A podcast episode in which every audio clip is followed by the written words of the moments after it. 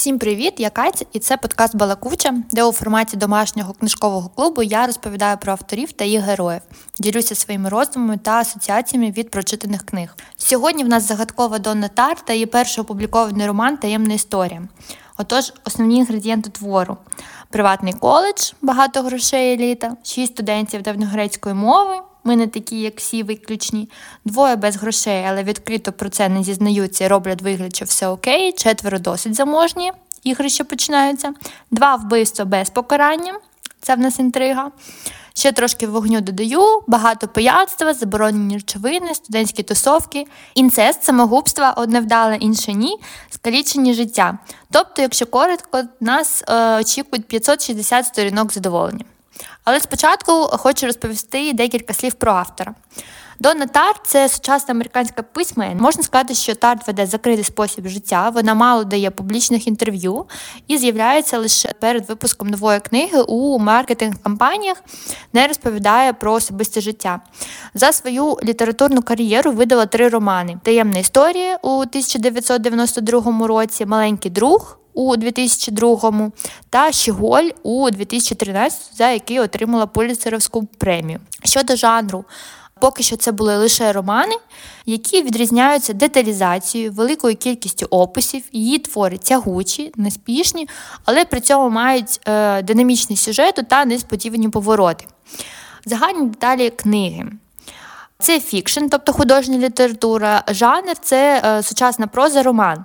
Проте на сайтах деяких українських видавництв я знаходила також категорію, що її відносять до категорії детективів та до жанру темної академії. Рік першого видання, нагадую, 1992, я читала цю книжку 2023 року видання від видавництва «Книжковий клуб», «Клуб сімейного дозвілля», купляла на Якабу.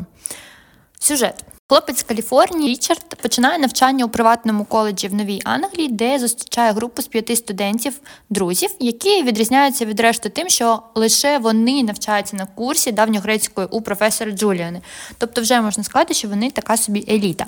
Потрапивши до цієї, у лапках, закритої спільноти, Річард отримує нових друзів, інший спосіб життя, багато філософії, веселих забавок студентства до моменту, поки не пролилася кров. Після чого життя Річарда та усіх членів цієї давньогрецької тусовки змінюються, враховуючи їх професію. Одразу є своя цікава штука, бо твір починається з того, що ми, як читачі, дізнаємося на самому початку, хто з персонажів вбив та знаємо, хто його вбив.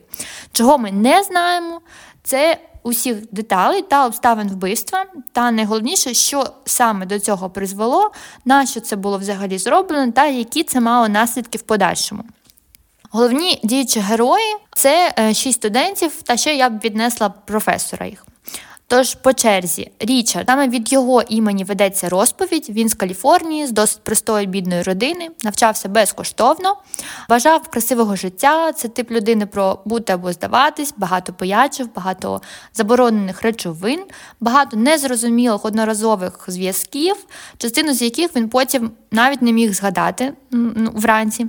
Є здібності до навчання, аби не бажання бути у колі особливих студентів, відчувати свою причетність до чогось більшого, якогось іншого світу, до якого він ніколи не зміг належати. Другий персонаж – це Едмунд або Банні, ніби з відомої родини, але яка не має достатньо коштів, аби забезпечити усіх своїх дітей. Багато пустих балачок, любить жити та гуляти за чужий кошт, має дівчину, але стосунки трохи дивні, вони то розходяться, то сходяться.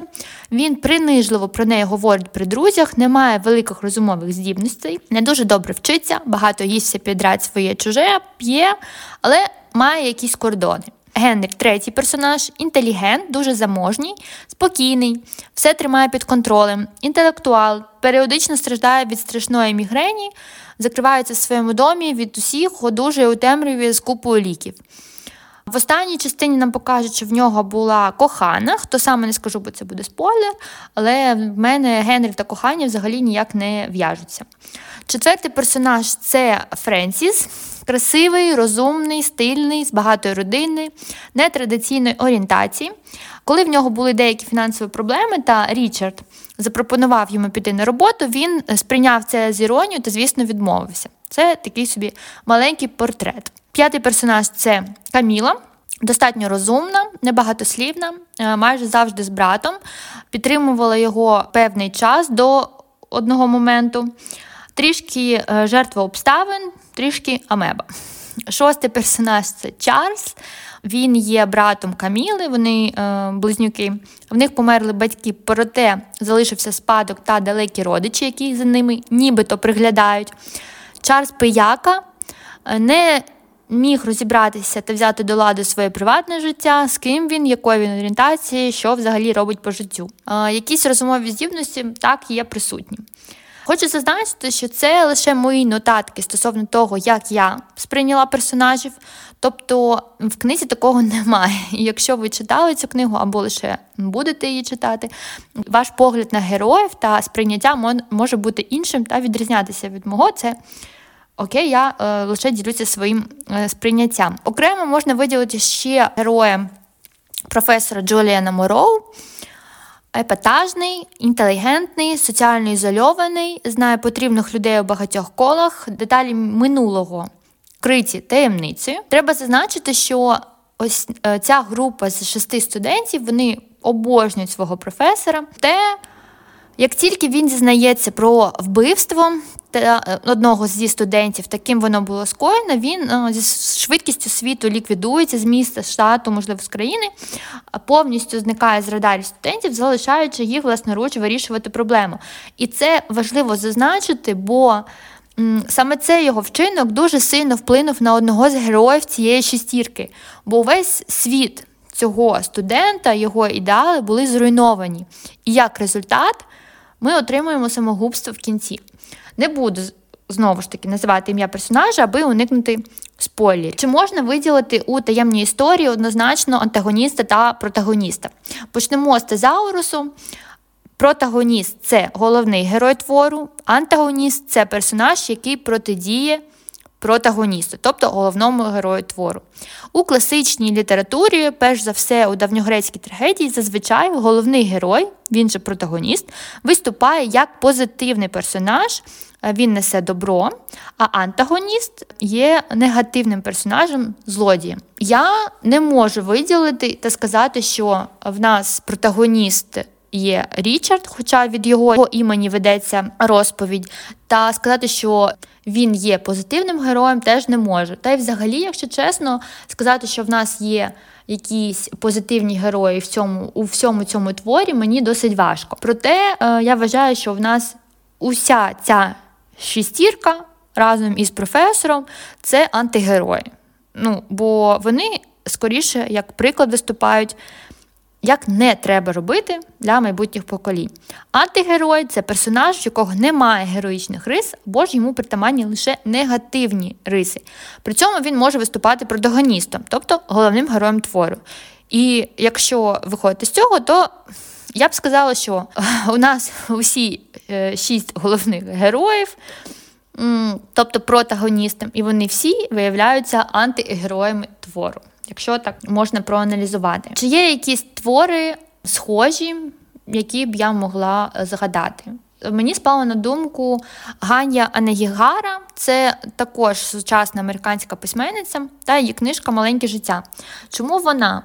Бо, на мою думку, місцями стиль трохи схожий, дуже багато описів, роздумів, детально прописані такі сцени, де читач, можливо, не хотів би бачити всю цю деталізацію і не хотів про це читати, проте саме це створює такий міцний зв'язок із персонажами та занурює читача дуже глибоко в атмосферу сюжету. В «Маленькому житті» Анегігари дуже багато дружби, є кохання, дитячі травми, які повністю змінюють людське життя через те, що багато людей несуть це із собою, не вирішуючи ці проблеми, різні соціальні рівні, неоднозначність багатьох тем, які підіймаються, та багатошаровість твору. Загалом мені дуже сподобалось «Маленьке життя», проте я б хотіла сказати, що місцями мені було важко читати через те, що в книзі дуже багато несправедливості і якоїсь такої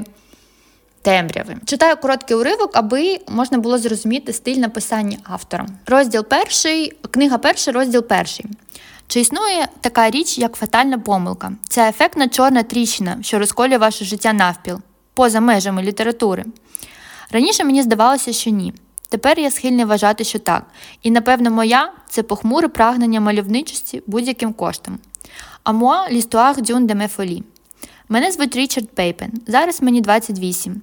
І до 19 років я ніколи не бував ні в Новій Англії, ні в Гептон-коледжі. Я каліфорнієць за місцем народження і, як нещодавно з'ясувалося, за вдачею. Останнє довелося визнати тільки-но, бо від фактів нікуди не дінешся, хоча яке це має значення. Я виріс у Плано, маленькому кремнієвому селі на півночі. Ні сестер, ні братів. Батько хазяйнував на бензоколонці, мати сиділа вдома. Доки я не підріс, життя не ставало скрутнішим, після чого вона також пішла працювати. Відповідати на телефонні дзвінки в конторі великого заводу з виробництва мікросхем під Сан-Хосе. Плано. Слово викликає в пам'яті автокінотеатри проти неба, типову забудову і хвилі теплого повітря, що піднімаються над асфальтом. Без років, проведених там, можна було б обійтися. Їх не шкода, ніби пластикового стаканчика. Що по-своєму також певного роду дар. Поїхавши з дому, я вигадав собі нову передісторію, яка набагато краще вдовольняла мене. Повно ефектних і спрощених впливів, барвисте минуле, легкодоступне розуміння незнайомців. Засліплений своїм фіктивним дитинством, у якому знайшлося місце численним басейнам, цитрусовим садам та чарівним батькам Гульвісам із шоу-бізнесу, я повністю забув про його прісний оригінал. Які асоціації в мене є з цим твором? Це бажання пити міцний чай або ж віскі, курити сигару або кальян. Тут ніякі електронки не підійдуть. Це не пропаганда нездорового способу життя, можна зупинитися на чаю. Добре підійде для читання під час довгої подорожі або ж для осінніх чи зимових вечорів, після навчання, роботи, коли хочеться спокійно посидіти, полежати на дивані в ковдрі. Ще мені здається, що ця книга може підійти не лише під певну пору року, але ще й під настрій. Тобто, коли вам хочеться про щось подумати неспішно, поваритися в описах, думках, можливо, коли настрій не суперпозитивний, скоріше такий, о чому сенс життя, що робити зі своїм життям, ось щось таке. Наприклад, стала би я читати цю книжку влітку? Однозначно ні, бо влітку сонце, є бажання жити, щось робити, а ця книжка, вона, особисто для мене, трохи про інше. Загальні враження в мене неоднозначні від книги. Я не певна, що я розумію цього ажіотажу. В неї, якщо ми говоримо про 92-й рік, та величезні наклади та такий швидкий успіх дебютного роману. Проте хочеться заакцентувати на тому, що книга була видана 31 рік назад, була перекладена на 24 мови. Я читала цю книгу у листопаді 2023-го, і мені місцями здавалося, що це вже трохи занадто змішувати всі, або майже всі гріхи в одну книгу. Проте маємо, що маємо. Цікаво, що письменниця працювала над таємною історією 8 або ж 10 років. Я знаходила різні дані, тому джерела одні вказують 8 років, інші 10. Тому так і говорю, 8-10. Це така титанічна праця, стільки років писати, прокручувати в своїй голові сюжет, жити з цими героями постійно, знаходити нові повороти, розкривати персонажів, вишукувати якісь смачні деталі, а потім людина купляє цю книжку в магазині та прочитую її там, за тиждень, за два. Це ефектно. Тобто це така титанічна праця, стільки років писати, прикручувати в своїй голові сюжет, жити з цими героями, знаходити нові повороти, розкривати персонажів, вишукувати якісь смачні деталі, а потім людина купляє книжку, над якою ти працювала 8 або працював 8-10 років і прочитую її за тиждень або два. Не знаю, що сказати тут. Мене це якось бентежить. Не можу якогось іншого слова підібрати. І тут є далі питання про кількість або якість, чи є тут протистояння, або можна ж мати і те, і інше. І я згадую ще одного дуже відомого та популярного сучасного американського автора. Я, наприклад, взагалі не люблю цей жанр, в якому він пише. Проте це не має значення, його знають всі, його ім'я на слуху – це Стівен Кінг. За своє життя на сьогодні він вже опублікував 62 романи, 24 повісті та понад 170 оповідань. Повторюся, що він працює трохи в іншому жанрі, ніж Донна Тартт, але він також є лауреатом багатьох літературних премій, і в нього є велика кількість прихильників по всьому світу. Якщо ми будемо брати лише романи, то, наприклад, в Кінга це 62 цифра, в Донни Тартт це 3. Чи можна їх порівнювати? Мені здається, що ні, бо це не зовсім коректно. Але мені подобається сама думка про те, що є ось такі приклади зовсім різних шляхів, і що обидва варіанти є можливими. Кожна людина обирає так, як зручно, комфортно їй. Бо є, наприклад, люди, які багато читають різних книжок, постійно там щось нове собі вишукують. А є ті, хто прочитали декілька книжок протягом свого життя, але вони постійно до них повертаються та перечитують оті самі обрані книжки. Знову ж таки, вибір вільний, кожен сам вирішує, як він хоче. Ще, мені здається, важливим зазначити, аби не сприймати мої слова про те, що я всіх назвала тут антигероями, те, що ці персонажі, вони досить молоді люди, їм від 19 до 24 років, а поки відбуваються основні події твору. Так, вони багато пиячать, роблять усілякі дурні штуки, не можуть зрозуміти, хто вони, кого їм кохати. При всьому цьому ні в кого з шести героїв немає нормальних стосунків із власними батьками. Їх або немає, померли, або вони відкупилися від власних дітей та спілкуються мовою грошей, або вони дуже погано відносяться до власної дитини, принижуючи її чи не звертаючи увагу. Тобто сказати, що з ментальним здоров'ям, якимось не те, що прямо гарним, а хоча б нормальним, поняття норми теж є спірним, але такого прикладу родини, стосунків адекватних у цих героїв їх просто не було. Чи виправдовуються вбивства, інцест, самогубства? Думаю, що ні. Проте вважаю, що Тартт змогла створити цікаву темну історію, читаючи яку можна рефлексувати, дивитися на ситуації з різних кутів, фантазувати, ставити собі питання, а чи знаю я подібні приклади у власному житті? А як би я зробив або зробила? А що мене не здивувало? Чи не для цього ми взагалі читаємо книжки, якщо ми говоримо про художню літературу? Чи радила я б цю книжку підліткам? Навряд чи.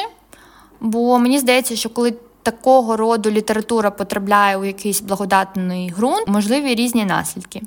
Для більш дорослої аудиторії – так, буде про що помислити, хоча розв'язка трохи зім'ята, як на мене, але це лише моя думка. Я певна, що те, що я прочитала та змогла зрозуміти, проаналізувати зараз, це лише маленька частина від того, що вклала у свій роман авторка і що вона хотіла сказати та передати майбутнім читачам. Бо, знову ж таки, я повторююсь, вона працювала над цим твором 8-10 років, а прочитала я його за тиждень.